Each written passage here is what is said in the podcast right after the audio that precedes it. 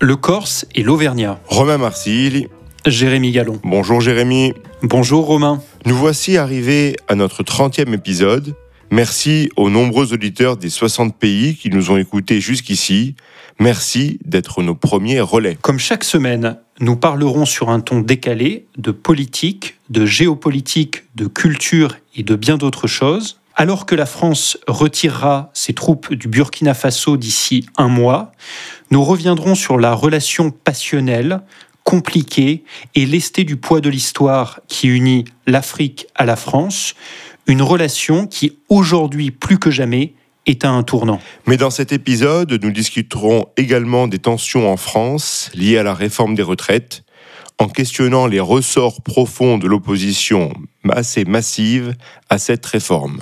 Et nous terminerons par nos coups de cœur de la semaine qui nous amèneront à parler respectivement de tennis avec la série documentaire Breakpoint et de Serge Gainsbourg à travers l'exposition qui lui est consacrée au centre Pompidou. Jérémy, si la situation n'était pas aussi dramatique et si on voulait résumer par un nom de chanson la situation de la France au Burkina Faso, puisque tu viens d'évoquer Gainsbourg, on hésiterait entre je t'aime moi non plus ou plutôt je suis venu te dire que tu t'en vas. De fait, il semblerait qu'une nouvelle page des relations entre la France et une partie des pays d'Afrique soit en train de se tourner. La France va retirer ces prochaines semaines ses 400 soldats présents au Burkina Faso dans le cadre de l'opération Sabre. La junte militaire ayant pris le pouvoir il y a quelques mois a en effet dénoncé l'accord militaire avec la France. Alors certes, il ne s'agit que de 400 soldats et d'un pays qui n'est pas nécessairement le plus influent de la région, et ce départ semblait une évidence à moyen terme, mais la manière dont tout ceci s'est opéré a une force symbolique et géopolitique dont nous voulions parler aujourd'hui. Oui, alors si on revient d'abord sur la situation au Burkina Faso, depuis l'opération Serval en 2013 au Mali, la France a déployé un certain nombre de, contingents euh, en Afrique subsaharienne pour lutter à la demande des autorités des pays de la région contre la menace islamiste, l'hydre islamiste qui se euh, développait dans toute la région. Et donc l'opération Serval s'est transformée en opération Barkhane. Et comme tu l'as dit, au Burkina Faso, la France avait 400 soldats appartenant à nos forces spéciales, donc la force Sabre. Ce qui s'est passé, c'est que, et les parallèles avec le Mali sont évidemment frappants, en septembre, tu as un coup d'État au Burkina Faso avec l'arrivée au pouvoir d'un militaire, le capitaine Ibrahim Traoré, et l'arrivée d'une junte militaire au pouvoir. Et lorsqu'il a pris le pouvoir, d'ailleurs, l'ambassade de France a été assaillie, l'Institut français pillé, les intérêts français ont été menacés. Et depuis lors, la relation entre la France et le Burkina Faso n'a cessé de se dégrader. En décembre, les autorités burkinabées ont demandé à l'ambassadeur de France de partir. Alors, on ne sait pas exactement ce qu'elle lui reproche, probablement simplement d'avoir fait preuve euh, d'objectivité et d'honnêteté lorsqu'il a décrit, lors d'une audition au Sénat en France, la dégradation sécuritaire sur le terrain au Burkina Faso. Et puis, euh, tu l'as dit, il y a maintenant à peu près une dizaine de jours, les autorités burkinabées ont décidé de dénoncer l'accord militaire, ce qui entraînera d'ici un mois le retrait de nos troupes stationnées au Burkina Faso. Alors, ce qui est frappant, c'est évidemment le parallèle avec le Mali, où euh, dans une proportion encore plus grande, c'est quelque chose d'assez similaire qui s'est euh, passé, qui a conduit donc au, retrait de nos troupes également du Mali. Ce qui est également frappant, c'est euh, le sentiment anti-français qui se développe et évidemment le, spectre de Wagner derrière. Je terminerai juste en disant que ce qui est frappant, c'est que même si les autorités, la junte militaire au pouvoir euh, nie toute interférence de Wagner, le Premier ministre burkinabé a fait un long séjour à Moscou en décembre. On se doute qu'il n'y est pas allé pour parler de la pluie et du beau temps. Et le président du Ghana, pays voisin, annonçait même dès le 14 décembre que le Burkina Faso avait déjà scellé un accord avec les mercenaires de Wagner, mercenaires de Wagner qui ont été vus d'ailleurs euh, au Burkina Faso pour prospecter, puisque le Burkina Faso a notamment des ressources naturelles assez importantes, et c'est justement une des manières sur lesquelles, entre guillemets, Wagner se paie sur la bête en général en saisissant les ressources. Alors après le, départ des soldats présents au Burkina Faso qui, depuis 2018, il ne restera que 6000 soldats français en Afrique, hors euh, casque bleu de l'ONU. Tu as replacé ça dans le contexte plus large des opérations françaises au Sahel. Et donc, on pourrait penser que c'est finalement une parenthèse relativement courte, une décennie, est liée à une situation bien précise, en l'occurrence une menace djihadiste, qui prend fin. Mais pourtant, on a l'impression que derrière tout ça, il s'agit d'un revirement bien plus profond, avec une influence française et plus largement européenne, qui s'estompe irrémédiablement en Afrique. Et pour la France, tu l'as mentionné, on a surtout l'impression d'un rejet massif, avec un paradoxe, moins la France est influence en Afrique, plus on l'accuse de toutes les turpitudes des politiques euh, post-coloniales. Alors, la relation euh, entre l'Europe et l'Afrique reste naturellement privilégiée tout de même. On n'est pas non plus au niveau zéro. L'Europe demeure de très loin le premier partenaire commercial de l'Afrique. Et puis aujourd'hui, le secteur privé européen, c'est quand même lui qui représente plus de 40% des investissements directs étrangers en Afrique. Mais au-delà de, de ces faits, le continent africain fait l'objet d'une attention politique et économique plus que jamais vive d'autres puissances comme la Chine, la Russie et les États-Unis, avec pour preuve des tournées diplomatiques quasi concomitantes des ministres des Affaires étrangères chinois, russes et américains. Oui, tout à fait. Je, crois qu'il faut d'abord rappeler pourquoi l'Afrique est si importante pour nous. Je pense que l'Europe ne pourra pas réussir si l'Afrique s'effondre. Et la, la, réussite, le succès de l'Afrique est intimement lié au nôtre. L'Afrique, ça sera 2,5 milliards d'habitants en 2050. C'est-à-dire que le poids démographique de l'Afrique, mais aussi par définition les flux migratoires que cela va générer, va avoir une importance considérable sur la stabilité de nos sociétés en Europe. Deuxièmement, l'Afrique, c'est un continent qui a des immenses ressources en termes d'énergie. On l'a vu récemment à la suite de la crise en Ukraine. Et évidemment, quand il a fallu chercher des alternatives au gaz russe, un pays comme l'Algérie, par exemple, joue un rôle essentiel, mais également en métaux rares qui vont être indispensables à la transition écologique et à la révolution numérique. Donc c'est un, continent à cet égard absolument indispensable. Par ailleurs, on a souvent une vision en France et en Europe parfois assez misérabiliste de l'Afrique. Moi, ça m'avait toujours frappé quand j'avais vécu aux États-Unis. Le regard sur l'Afrique était complètement différent. L'Afrique était vue vraiment comme le continent des opportunités économiques de demain. Parce que ce que tu vois, c'est un certain nombre de pays où tu as des booms économiques extraordinaires, malgré par ailleurs des difficultés politiques. Le Nigeria en est l'exemple. Le Nigeria est un pays qui connaît un boom économique extraordinaire dans l'industrie de la tech qui a un secteur privé incroyablement dynamique. On peut aussi parler de pays comme le, Ghana, mais aussi l'Afrique du Sud, malgré toutes ces, difficultés, et, bien d'autres pays, mais même un pays comme le Maroc aujourd'hui, où il y a des, choses extraordinaires qui se passent sur le plan économique, sur le plan de la société civile, etc. Donc c'est un continent d'avenir. C'est aussi un, continent qui partage les, grands défis auxquels on fait face, notamment le changement climatique, puisque même si 2% seulement des émissions euh, de la planète sont du fait de l'Afrique, c'est un continent qui est directement victime du réchauffement climatique, et donc ce qui nourrit derrière des flux migratoires. Et puis, dernière chose, ça peut paraître une évidence, mais il faut quand même le rappeler, on parle toujours de l'Afrique. L'Afrique, c'est 55 pays, c'est une diversité de situations absolument extraordinaire. Et donc, il faut toujours aussi remettre ça dans le contexte parce que, parce que je pense qu'on l'oublie parfois. Alors, tu l'as dit, c'est aujourd'hui un, un continent qui est l'objet d'influences très fortes. On l'a vu depuis le début de la guerre en Ukraine, puisque les Européens se sont aperçus que finalement le narratif européen et occidental peinait à prendre place en Afrique, que beaucoup de pays africains, y compris très influents, euh, notamment l'Afrique du Sud par exemple, sont plutôt soutien aujourd'hui du Kremlin, alors de manière plus ou moins neutre, mais reprennent tout du moins le narratif du Kremlin. Et d'ailleurs, tu l'as dit, le ministre des Affaires étrangères, Sergei Lavrov, était en tournée en Angola, mais aussi en Afrique du Sud récemment.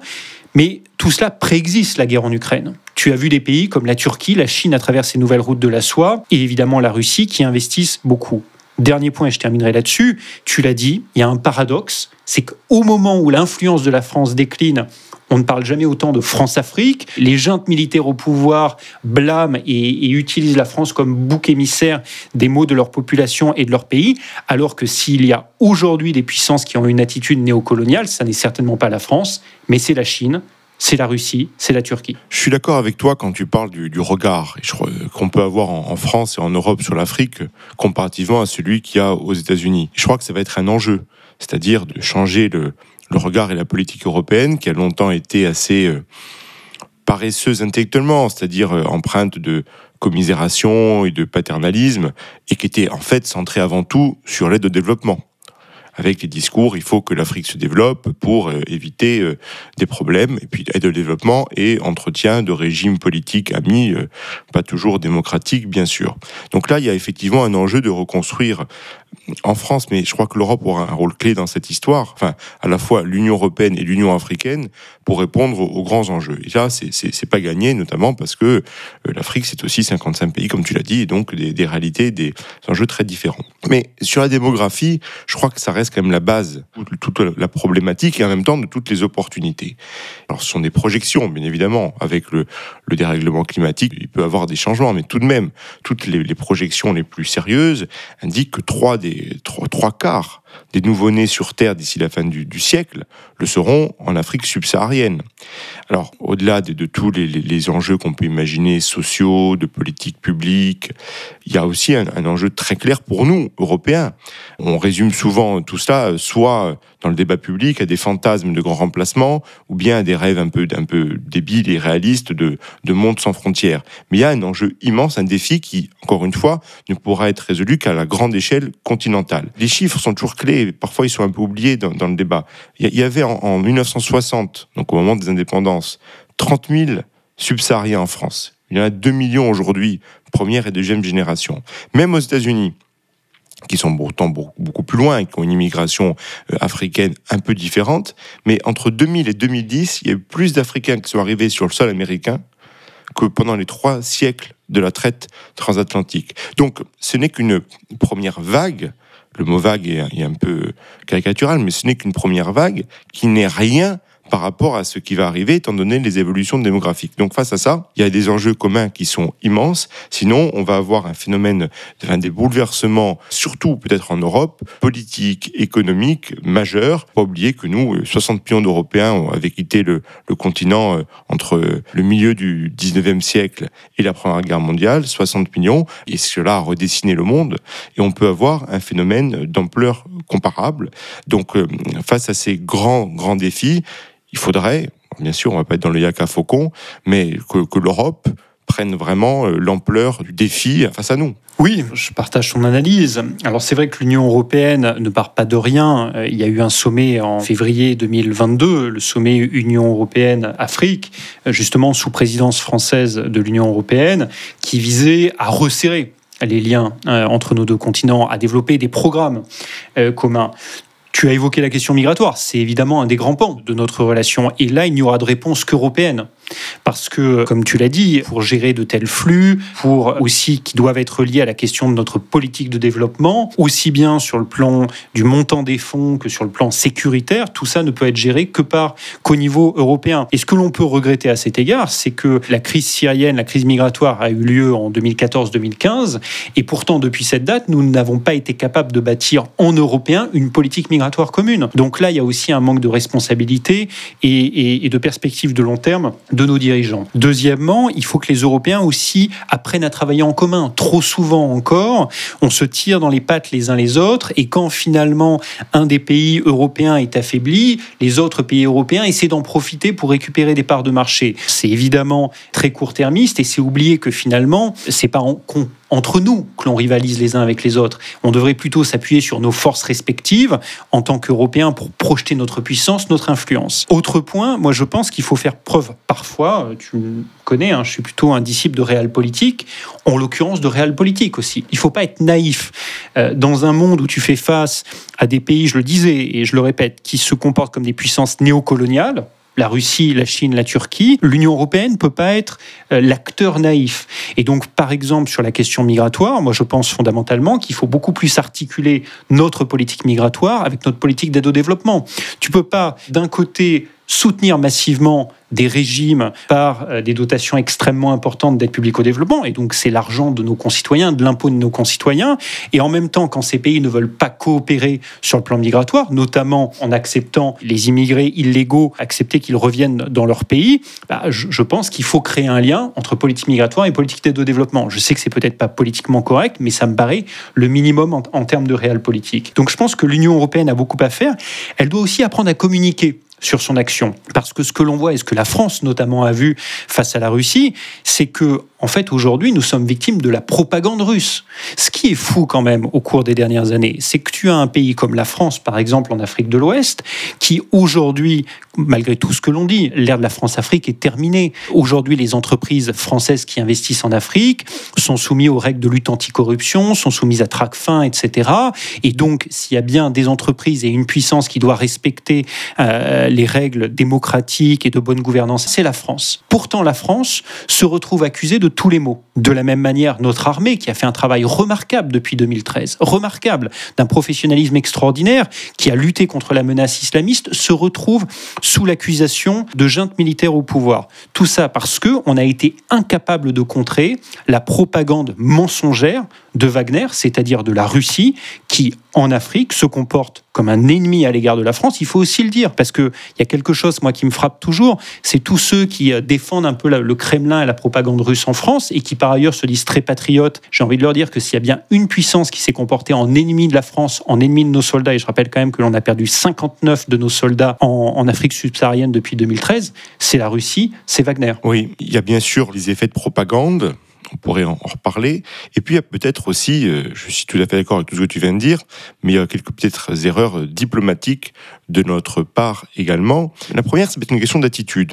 Ce qui est très frappant, c'est que on accuse bien sûr souvent la France d'attitude néocoloniale, de tout ça. Mais ce qui est assez étonnant, c'est que la France, non seulement se comporte on va dire globalement bien à travers son armée, ses entreprises qui jouent le jeu, mais euh, surtout, elle fait acte, et c'est peut-être à mon avis euh, une erreur, elle fait beaucoup d'actes de repentance par rapport au passé, de contrition par rapport à la période coloniale et par rapport effectivement aux infractions contre les droits de l'homme les plus élémentaires qui ont pu exister au siècle précédent. Or, on ne peut pas dire que la question des droits de l'homme soit la première préoccupation de puissances aujourd'hui comme la Chine, la Russie et la Turquie. Donc euh, là, je crois qu'il y a un enjeu pour nous, c'est-à-dire totalement euh, être dans le respect de nos valeurs et en même temps demeurer respectable et attractif. Je crois que pour être attractif aussi, il faut montrer un esprit de puissance et non pas un esprit euh, de repentance permanente.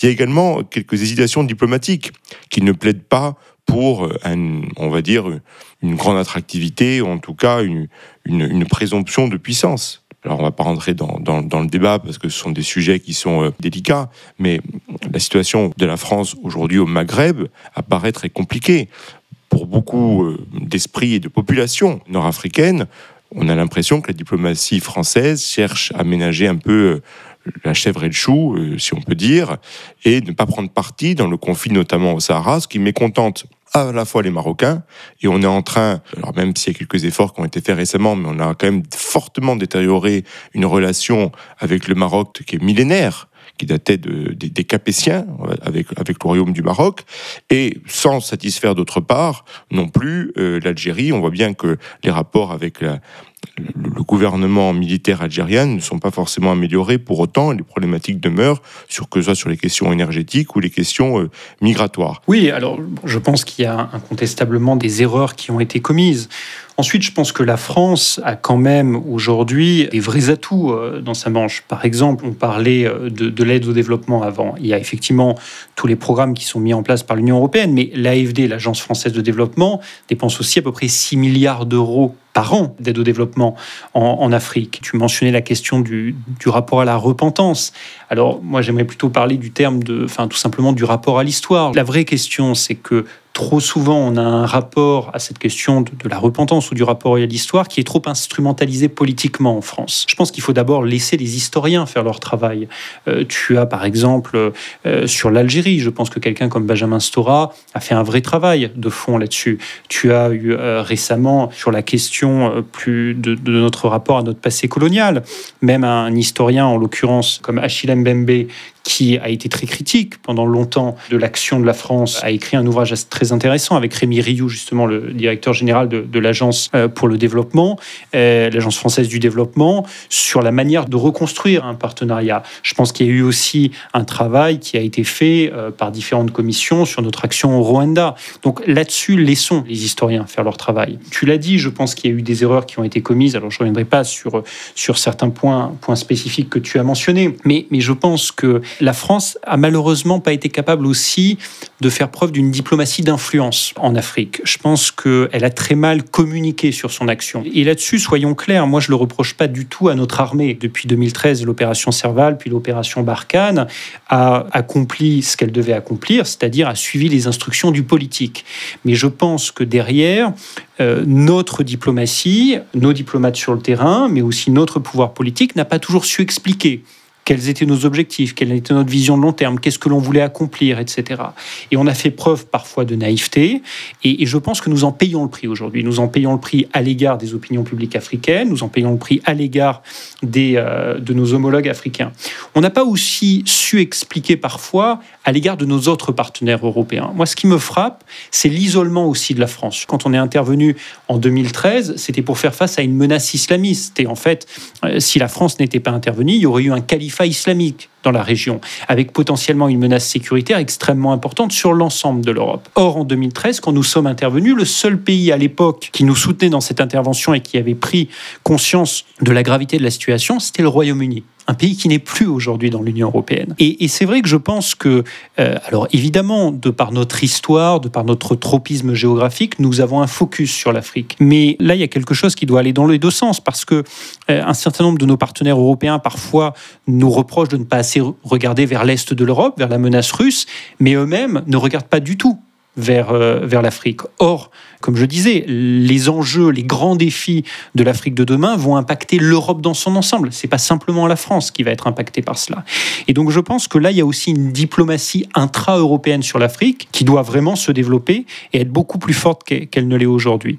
Donc voilà. Donc je, je pense qu'il y a des y a, des choses qui doivent être faites. Et puis dernier point, par exemple sur les nouvelles routes de la soie, la Chine a déployé des capitaux considérables, mais a aussi asphyxié économiquement un certain nombre de pays, euh, que ce soit euh, l'Éthiopie, euh, mais, bien d'autres pays en Afrique. Aujourd'hui, l'Union européenne essaie de déployer des mécanismes un petit peu similaires de, financement des infrastructures, mais je pense qu'en termes d'échelle et de niveau d'investissement, on n'est pas du tout là où on devrait être. Quand je parlais de colonisation, je suis bien sûr d'accord avec toi. Je ne parlais pas de ça d'un point de vue intellectuel. C'est aux historiens de travailler, pas aux politiques d'écrire l'histoire, et, et on pourrait en parler plusieurs heures. Moi, je parlais en termes de communication extérieure. Tu as des pays comme euh, les pays du, Golfe, qui en termes de passé, de rapport à l'Afrique, notamment en termes d'esclavagisme, n'ont pas beaucoup de leçons à donner. Et on est sur des, volumes malheureusement humains qui dépassent tout ce que l'esclavage occidental a pu constituer. J'imagine mal, oui, j'entends peu les, dirigeants des pays du Golfe, de l'Arabie Saoudite par exemple, venir faire contrition pour tout ce qu'ils ont fait. Voilà, ce que je voulais dire par là, c'est que je crois qu'il y a aussi une attitude européenne de haine de soi, malheureusement, à la fois dans les débats politiques à l'intérieur de nos pays, mais qui rejaillissent notamment euh, dans les débats et dans notre communication extérieure, qui ne plaident pas pour notre attractivité. Là où euh, l'Afrique n'a besoin, comme je le disais, ni de commisération, ni de repentance, c'est un partenaire qui demain, il faut bien avoir en tête que dans 30-40 ans, le PIB euh, de l'Afrique sera équivalent au PIB de l'Europe. Donc c'est un partenaire avec qui il faut traiter d'égal à égal et que chacun s'occupe de ses propres intérêts, avec ses propres moyens. Mais là, je te, je te rejoins tout à fait. S'il y a bien un champ où la haine de soi l'a emporté, c'est notre relation à l'Afrique. Et ça, ça a été un handicap majeur pour nous. Et, par ailleurs, je, trouve que la meilleure manière de respecter nos partenaires africains, c'est de les considérer évidemment d'égal à égal, et donc de les considérer comme ils sont, c'est-à-dire des acteurs économiques majeurs, des partenaires avec lesquels on veut bâtir une relation économique, mais aussi sur le plan politique, géopolitique, en matière de défense, et donc absolument pas être dans la commisération ou dans la repentance ou dans le regard sur le passé, qui sont en fait toujours des, attitudes un peu teintées d'une forme de, de Et donc là, je suis entièrement d'accord avec toi. Je pense qu'il faut, repenser ça. Mais, c'est aussi la raison pour laquelle, quand le président Macron dit à la dernière conférence des ambassadeurs, il faut qu'on assume une diplomatie d'influence en Afrique, je pense qu'il a raison.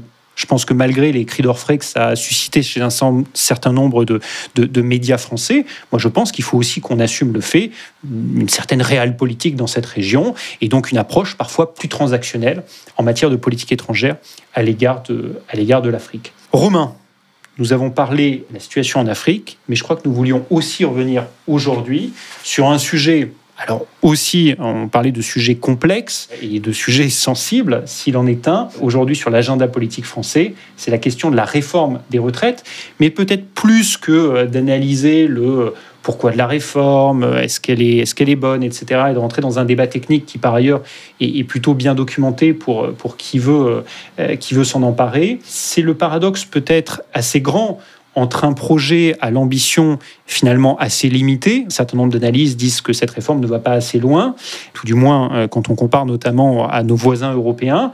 Et puis en revanche, une opposition très massive, et pas simplement chez les syndicats, mais chez aussi une majorité de l'opinion.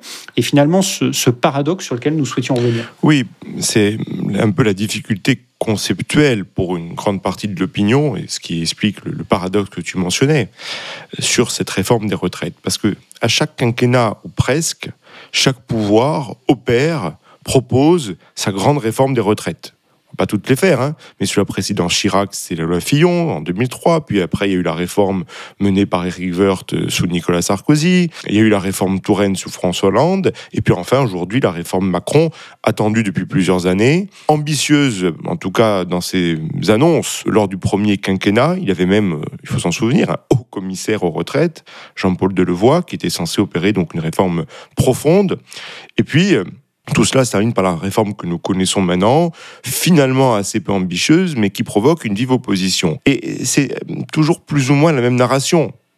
Depuis 20 ans, 30 ans, le système va s'écrouler, il faut sauver nos retraites et pour cela travailler plus longtemps. Et puis quelques années plus tard, on s'aperçoit que la réforme précédente, ben, elle n'a rien sauvé du tout parce que l'espérance de vie progresse et donc on, on en refait une. Donc on peut comprendre une certaine lassitude de l'opinion publique. Et le discours on vit plus longtemps, donc il faut travailler plus longtemps, qui pourrait sembler assez logique, ben, de fait, ne, fonctionne pas ou ne fonctionne plus. Bon, on pourrait euh, bien sûr, euh, si on rentrait dans les paramètres techniques, voir pourquoi, mais je pense que c'est avant tout lié, à mon avis, au système exclusif du système par répartition qui est le nôtre.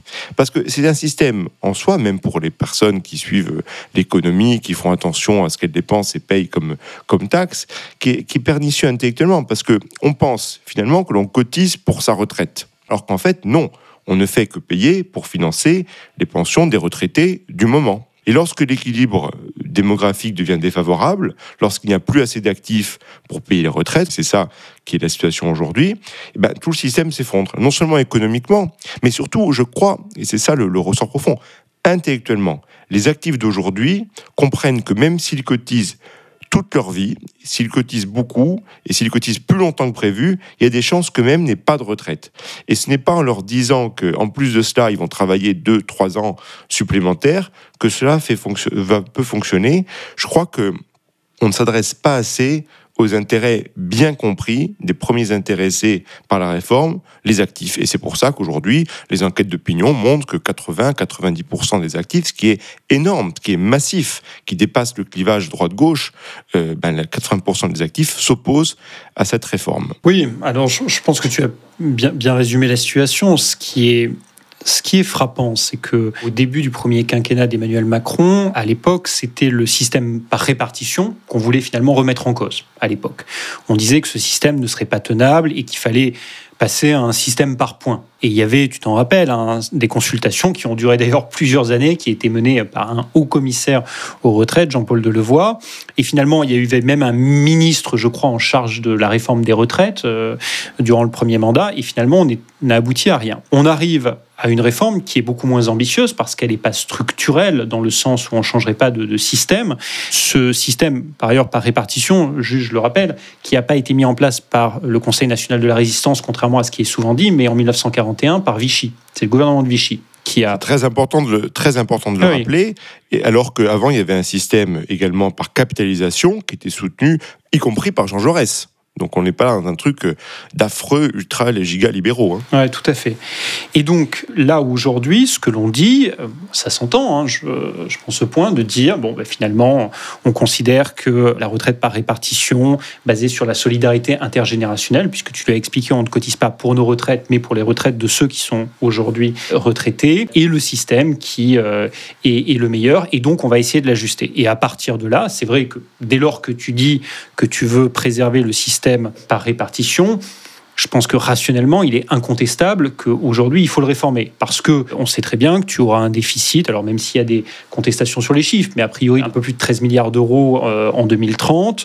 Euh, tu as une démographie, et tu le mentionnais, il n'y a pas 50 paramètres hein, dans un système de retraite par répartition. Tu as la question de la démographie, on fait de moins en moins d'enfants, on est à 1,8 enfants euh, par, femme.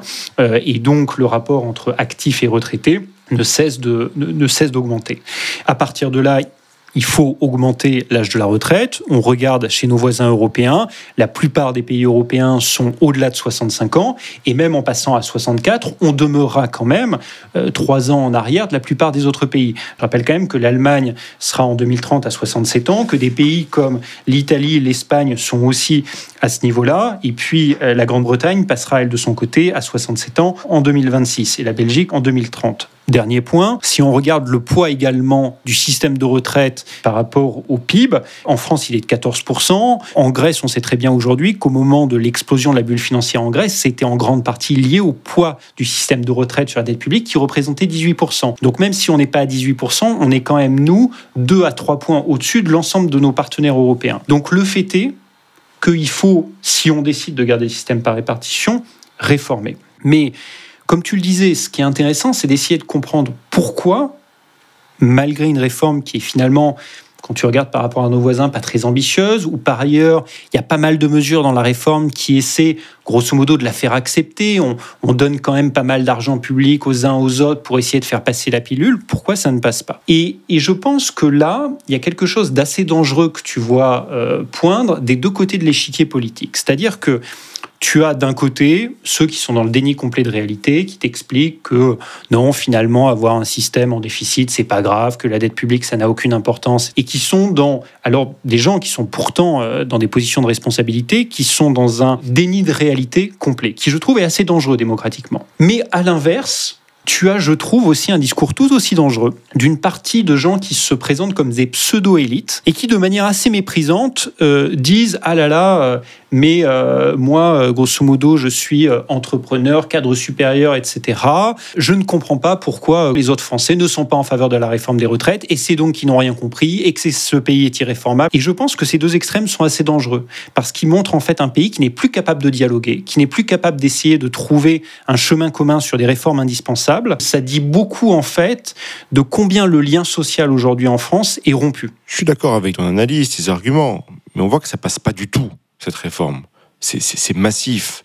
Même une partie euh, des cadres, euh, des entrepreneurs sont opposés. En fait, d'après les, études d'opinion, encore une fois, fondamentalement, il n'y a que les retraités qui sont favorables majoritairement et très majoritairement à cette réforme. Donc ça crée euh, beaucoup de, problèmes. Pourquoi Alors qu'un certain bon sens voudrait que tous les arguments que tu as mentionnés soient assez naturellement acceptés.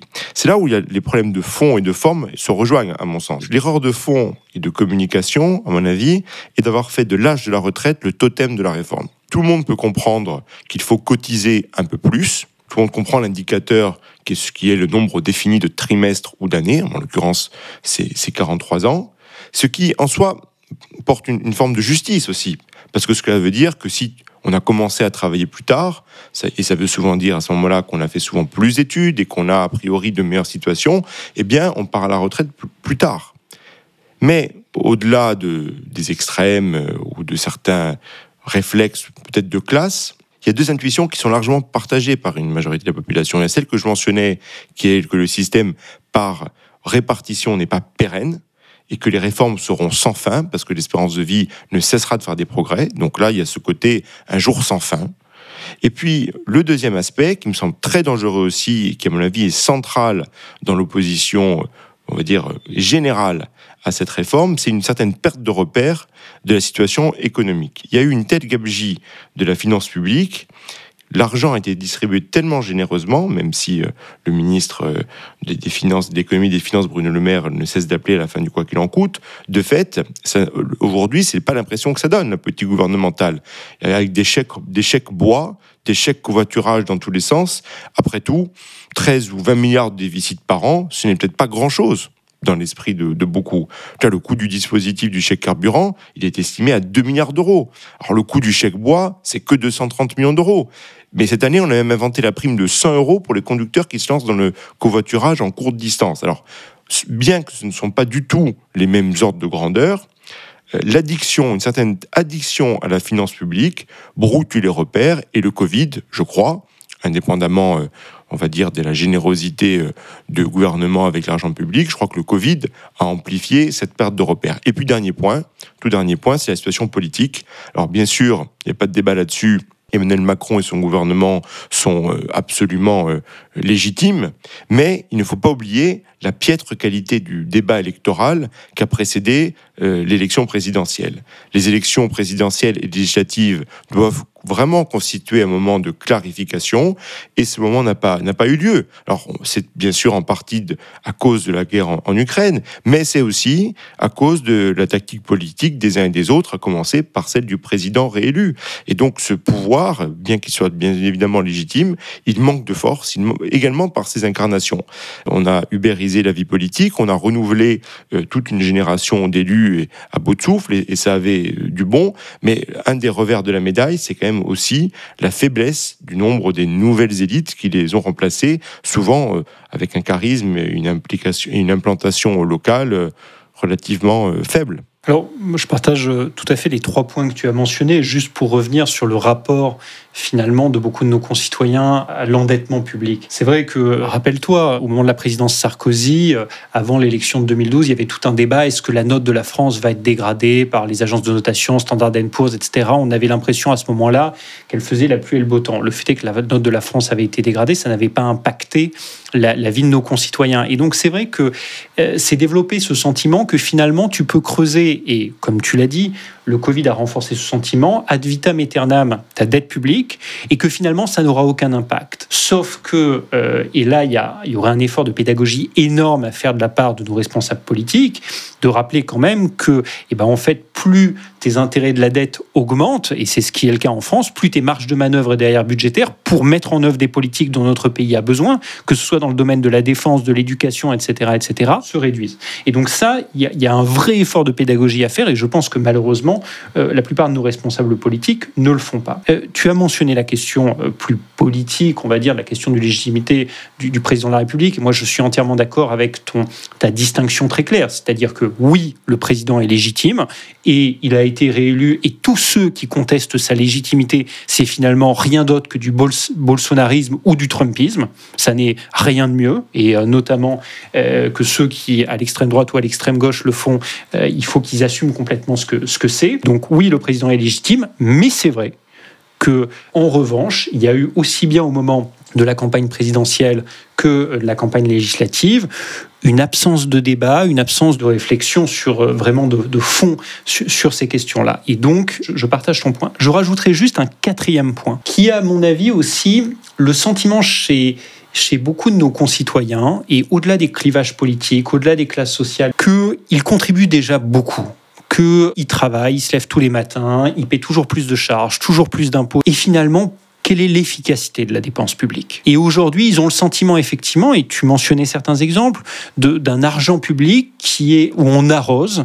Et donc, en fait, chez beaucoup de gens, je pense, qui potentiellement, en plus politiquement, auraient traditionnellement été des soutiens de la réforme des retraites, ce sentiment de dire bah, j'en ai marre en fait, je paie toujours plus d'impôts, toujours plus de charges, etc. Au final, euh, on valorise pas assez le travail, et en plus, moi maintenant, on me demande de travailler encore 2, 3, 4 années de plus. Et ça, je crois que ça crée une, une forme de, tension, de, de ras-le-bol. Alors, tu peux dire que c'est de l'individualisme, mais moi, je pense que c'est pas que de l'individualisme, c'est juste le, le sentiment qu'il y a de plus en plus de défiance à l'égard de la manière dont l'État dépense l'argent public. Et, donc là-dessus, bah, je crois qu'il y a aussi toute une réflexion à mener du côté de l'État, de dire si on vous demande cet effort supplémentaire à vous, concitoyens, et eh ben nous, il faut qu'on s'engage à beaucoup mieux dépenser l'argent public, à peut-être réduire un certain nombre d'aides sociales ou de dépenses publiques qui sont euh, qui sont peut-être pas nécessairement très utiles. Et voilà, pour pas que le, fardeau de l'impôt retombe toujours sur les mêmes. Oui, et il y a un autre risque, ce que tu dis m'y fait penser, quand on parlait de tensions, c'est les tensions intergénérationnelles. On sent bien que, étant donné la, la forte typologie d'opposition ou d'accord à cette réforme, qu'au-delà du côté actif-inactif, il y a bien évidemment un rapport de l'âge. Et il y a toute une génération, ben, qui est la nôtre, et également celle qui est un, peu plus âgée, qui accepte mal une situation dans laquelle elle est toujours plus sollicitée, toujours plus ponctionnée, et euh, pour financer finalement une, une génération qui est perçue, bien sûr, euh, cette perception est excessive, comme avoir eu toutes les chances. Et effectivement, la France est un des pays dans lequel, même s'il y a bien sûr des retraités en grande précarité, mais si on prend les, grandes moyennes, c'est un des pays dans lesquels les retraités sont le plus aisés comparativement à la population qui travaille. Ça, je crois que c'est un point de sentiment d'injustice qui est majeur et qui explique l'opposition à cette réforme. Et quand on parlait du, fait que il y avait des erreurs de communication, il y avait une probablement des erreurs de méthode et euh, du gouvernement, et cela faisait suite à une faiblesse politique, je crois qu'il ne faut pas oublier non plus la faiblesse politique de l'opposition. Alors je ne parle même pas des oppositions extrémistes que tu as mentionnées, mais je crois que même que les oppositions, on va dire, de gouvernement, ont très peu travaillé. Regarde la droite. Elle n'a absolument rien proposé. Elle se transforme presque comme un syndicat de retraités, de défense des retraités. D'ailleurs, aujourd'hui, l'essentiel de son électorat est, retraité. Regardons les, chiffres de, vote de, pour Valérie Pécresse sur les moins de 60 ans, c'est assez famélique. Elle ne propose pas grand-chose. Tu as David Disnard, qui est l'un des rares à parler de l'introduction d'une part de retraite par capitalisation, qui est vraiment la mère des réformes. Alors bien sûr, on peut être pour, on peut être contre, mais c'est incroyable qu'on n'en débatte pas. L'idée commence à faire un peu son chemin. Quelques amendements vont être déposés euh, à l'Assemblée dans ce sens, mais de manière symbolique, ils ne seront pas retenus. J'ai vu que le, que le député Philippe Juvin allait dans ce sens, mais il y a besoin de, de, réflexion, il y a besoin de proposer des solutions plus audacieuses que euh, rallonger le nombre de trimestres de cotisation euh, de un ou deux tous les quatre ou cinq ans à chaque mandat présidentiel. Je partage ton analyse. Je mettrai juste une petite nuance. Je pense qu'il y a quand même un point qui était important dans cette réforme et, qui, à mon avis, répond à un besoin essentiel. C'est que si tu regardes les moyennes, c'est vrai qu'en moyenne, les retraités en France sont mieux traités que dans la plupart des pays de l'OCDE, mais il y avait quand même euh, des grandes inégalités, avec notamment, moi je viens d'une région rurale, euh, chez les agriculteurs par exemple, des toutes, toutes petites retraites indécente euh, pour des gens qui ont travaillé toute leur vie, très dur, et qui se retrouvent avec quelques centaines d'euros euh, par mois à la fin de leur vie, après avoir travaillé pendant 40, ou, 40 ans ou plus dans des conditions très difficiles. Et donc je pense que la revalorisation des toutes petites retraites, et ce n'était pas simplement dans le milieu agricole, mais notamment dans le milieu agricole, ça c'est quand même un, point essentiel. Et, je pense qu'il faut quand même le rappeler parce que il faut faire attention, à, mais c'est pas du tout ce que tu faisais, mais à tomber dans une lutte générationnelle où d'un côté tu aurais les retraités prospères et, et, les autres. Et puis je pense que par ailleurs, on le sait toi et moi, il y a aussi eu des, il y a des grandes inégalités entre les retraités du public, les retraités du privé. Il y a aussi euh, des questions d'équité derrière qui, se posent. Mais, je pense que ce point, il est quand même important. Ensuite, sur la, la faiblesse du débat intellectuel autour de la question des retraites, notamment au sein de la droite, je partage entièrement ton analyse. En tout cas, en attendant les retraites, c'est l'heure de passer à nos coups de cœur. Et Jérémy, toi, tu voulais parler de tennis aujourd'hui. Oui, un sport qui m'est très cher. Alors, sans, surprise, euh, je voulais revenir sur euh, cette série qui a fait pas mal de bruit sur Netflix, Breakpoint, où les cinq premiers épisodes ont été, ont été mis en ligne, où en fait ils veulent reproduire pour le tennis ce qu'ils avaient fait avec la Formule 1 avec Drive to Survive. Et donc, euh, suivre un certain nombre de joueurs de la nouvelle génération et essayer de rendre le tennis un peu plus glamour, amener une nouvelle audience au tennis. Alors, quelques mots juste sur la, série en elle-même. C'est très bien scénarisé tu suis des, personnalités intéressantes, alors des joueurs qui sont pas nécessairement d'ailleurs connus de ceux qui, ne suivent pas le tennis, mais des gens comme Kyrgios, Taylor Fritz, etc., qui incarnent la nouvelle génération, mais également chez les, chez les femmes, Igaz Viatek, Ons Jaber, euh, la grande joueuse tunisienne, euh, Paola Badosa, la joueuse espagnole. Et donc, c'est assez intéressant parce que tu vois un petit peu les, coulisses du, tennis. Tu as des problèmes, par exemple, la question de la, santé mentale des, des joueurs qui est adressée notamment avec la, joueuse espagnole euh, Paola Badosa, qui en parle de manière très, très ouverte. Donc, la série est intéressante et c'est d'ailleurs intéressant de voir que Netflix développe le concept à d'autres sports puisqu'en février, a priori, une série similaire sur le golf sera, sera lancée. Mais, mais ce que je trouve intéressant, c'était aussi de profiter de cette série pour revenir un peu justement sur les défis auxquels fait face le tennis parce que, et on en parlait et ça t'avait surpris, le tennis est aujourd'hui le quatrième sport le plus regardé au monde Mais en termes de droits télévisuels, c'est simplement 2% des droits télévisuels au niveau mondial sur l'ensemble des sports. Et donc, en fait, le tennis n'arrive pas du tout à valoriser le potentiel qu'il a. Potentiel qui est renforcé par le fait que c'est probablement le seul sport qui est regardé autant par les femmes que par les hommes. Mais euh, le, tennis n'arrive pas à se valoriser et arrive à un moment crucial parce que tu t'aperçois d'abord que l'audience est assez vieillissante. Juste aux États-Unis, en moyenne, l'audience du tennis euh, chez les hommes, c'est 61 ans, chez les femmes, c'est 55 ans. Et par ailleurs, tu as toute la génération des grandes stars euh, qui ont dominé le, tennis au cours des dernières années. Donc chez les hommes, Federer, Nadal, Djokovic, qui ont gagné quand même 64 des 80 derniers grands chelems, bah, qui arrivent, Federer a déjà pris sa retraite l'année dernière et Nadal et Djokovic sont plus proches de la fin euh, que, du début. Et puis chez, la, chez les femmes, tu as vu par exemple Serena Williams se retirer euh, également l'année dernière. Et donc, comment tu fais éclore une nouvelle génération de joueurs? Mais tout ça dans un sport qui a un énorme problème de gouvernance. Alors en ce moment, on parle beaucoup du problème des, fédérations sportives, on a l'impression que ça explose un peu partout. Mais le tennis, c'est guère mieux. Alors si on s'intéresse au niveau mondial, le problème du tennis, c'est qu'il n'y a pas une fédération internationale. Tu as une fédération internationale du tennis euh, qui gère en l'occurrence la Coupe Davis, et on a vu d'ailleurs qu'elle l'a gérée de manière absolument calamiteuse au cours des dernières années en, signant ce partenariat avec le groupe Cosmos dirigé par euh, le fantasque Gérard Piquet, et ça a été un échec aussi bien financier que voilà, ils ont fait beaucoup de mal à, cette grande fête qui était la, Coupe Davis. Donc euh, la Fédération internationale de tennis est elle-même sous, sous pression et son président notamment, mais euh, la gouvernance du tennis est partagée avec l'ATP, qui gère le circuit des hommes, le double, la WTA qui gère le circuit des femmes, et puis les quatre grands chelems, l'Open d'Australie, Roland Garros, Wimbledon et l'US Open, qui sont aussi des acteurs du monde du tennis. Et finalement, ils n'arrivent pas toujours à se coordonner, ces sept acteurs. Et donc, ça pose un vrai sujet. Et le tennis est un peu à ce moment crucial ou euh, s'ils sont pas capables de plus harmoniser leur gouvernance et travailler ensemble, ils n'arriveront pas à valoriser le tennis. Alors tu me diras, est-ce que c'est vraiment important? Eh bien oui, parce qu'en fait, ce qui est assez intéressant, c'est que tu t'aperçois que dans le tennis, tu as euh, les grands joueurs que l'on connaît, qui gagnent extrêmement bien leur vie, mais ensuite, au-delà du 150e joueur mondial, eh ben en fait, les, joueurs, les joueurs peinent vraiment à, vivre du tennis. Alors ils ont en, dans le top 500 en moyenne, le revenu est de 90 000 euros pour les femmes et 130 000 euros pour les hommes. Tu vas me dire, c'est bien. Oui, mais on parle de gens qui doivent payer leur voyage tout au long de l'année, qui doivent payer un coach, qui doivent payer leurs hôtels, leur nourriture, etc. Et donc à la fin, en fait, ben, il y en a pas mal qui décident d'abandonner parce qu'ils n'y arrivent pas. Et ils y arrivent d'autant moins quand ils viennent de petits pays qui, où ils sont pas soutenus par une fédération puissante. Et, et juste, je terminerai là-dessus, ça donne d'autant plus d'admiration à l'égard du parcours d'une joueuse comme Hans Jaber. On parlait de l'Afrique. Hans Jaber numéro 2 mondial, très grande joueuse tunisienne qui, je l'espère, gagnera enfin un grand chelem cette année et qui, elle, y est arrivée en venant d'un pays où le tennis, il n'y a pas une grande tradition du tennis et puis surtout, il n'y avait pas une fédération puissante pour la soutenir et pourtant, elle y est arrivée. Ça rend son parcours d'autant plus exceptionnel, mais le tennis est à un moment absolument passionnant, un peu à la croisée des chemins.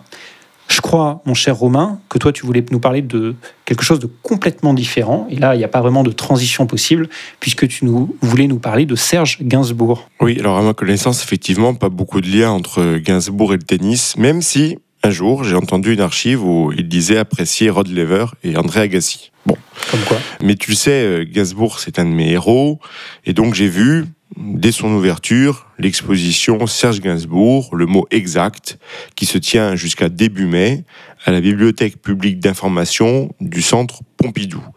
Alors, c'est une petite exposition, mais très riche et émouvante lorsqu'on apprécie beaucoup Gainsbourg. Comme nous sommes dans une bibliothèque, tout est centré autour des lettres, des mots, des manuscrits, même s'ils sont exposés également euh, quelques objets personnels de l'auteur, comme une paire de ses fameuses répétos ou euh, son bar portatif. Mais pour en revenir aux, mots, Gainsbourg euh, s'est grandement nourri de la littérature pour composer ses chansons. Alors il a certes mis en musique des textes de Baudelaire ou de Musset, mais beaucoup plus largement, ses emprunts au clin d'œil à de grands auteurs parcourent toute son œuvre. Et c'est justement ce que montre cette exposition. En plus de dévoiler de nombreux ouvrages de la bibliothèque de, Gainsbourg, qui brille vraiment par son éclectisme, elle met parfois en parallèle des volumes avec des manuscrits de chansons. Alors, plein d'exemples, mais les, paroles d'Initial BB s'inspirent en partie d'un poème d'Edgar Poe, le, Corbeau, celle de la chanson de Jane B directement d'un passage de Lolita de Nabokov, ou encore, ça je, l'ai appris lors de cette exposition, Cargo Culte, qui est un des, titres de ce magnifique album, Une histoire de Muddy Nelson, ben, ça reprend la rythmique et un peu plus d'un poème de José Maria de Heredia, Les Conquérants. Donc tout cela prouve, si besoin, que Gainsbourg était très cultivé, mais surtout qu'on ne crée pas à partir de rien et que l'art de Gainsbourg reposait sur une très solide culture classique, que ce soit en musique ou en littérature, alliée euh, bien évidemment à une grande curiosité d'esprit euh, qui l'amenait à toujours rechercher de nouvelles inspirations, de nouvelles sonorités. Alors, hormis ces chansons, Gainsbourg n'a pas beaucoup écrit. Il n'a fait paraître qu'un seul roman chez Gallimard, Evgeny Sokolov, un conte parabolique sur l'art contemporain qui avait fait grand bruit, c'est le cas de le dire. Mais la littérature se retrouve partout dans son œuvre, mais aussi dans sa vie. Et c'est ce que montre l'exposition, puisque ce dandy, pour ce dandy, euh, la vie, l'œuvre, c'est un peu la même chose. Faire de sa vie une œuvre d'art, disait Oscar Wilde. Et on sait combien l'esthétique très rigoureuse de Gainsbourg était proche de celle d'un Saintes dans ce magnifique livre aussi qui est, qui est à rebours de Huysmans, qui, qui trône dans sa bibliothèque. Voilà l'esprit de cette exposition. Et au milieu de tous ces grands livres, de tous ces manuscrits de, de bijoux en cours de création, au milieu de ces petits papiers divers et variés, on trouve un objet très anecdotique, mais à mon avis très symbolique de l'homme simple, espiègle, ironique, mais en même temps respectueux c'est un ordre qui était Gainsbourg. Cet objet, c'est un autographe de Pierre Bérégovoy à Serge Gainsbourg lui-même, signé en mars 1990 sur un paquet de tabac corps diplomatique. Gainsbourg possédait en effet une belle collection d'autographes et n'hésitait pas à en demander à des personnalités connues, qu'elles soient politiques ou artistiques, parce que lui, finalement, n'en revenait pas d'être une célébrité connue également. Alors tous ces objets proviennent de la célèbre maison de Gainsbourg, rue de Verneuil. Ils y retourneront et en joindront beaucoup d'autres à l'ouverture de la Maison Gainsbourg, ce musée que l'on attend avec plus d'impatience encore après cet avant-goût que constitue cette belle expo au centre Pompidou. Il y a jusqu'en mai pour la voir. Elle est gratuite, elle est très bien. Romain, merci beaucoup d'avoir partagé ce conseil avec nous où euh, j'ai retrouvé toute ta passion pour Gainsbourg que, que tu sais hein, si bien communiquer. Euh, merci beaucoup Romain pour cet épisode et on se retrouve la semaine prochaine. À la semaine prochaine Jérémy.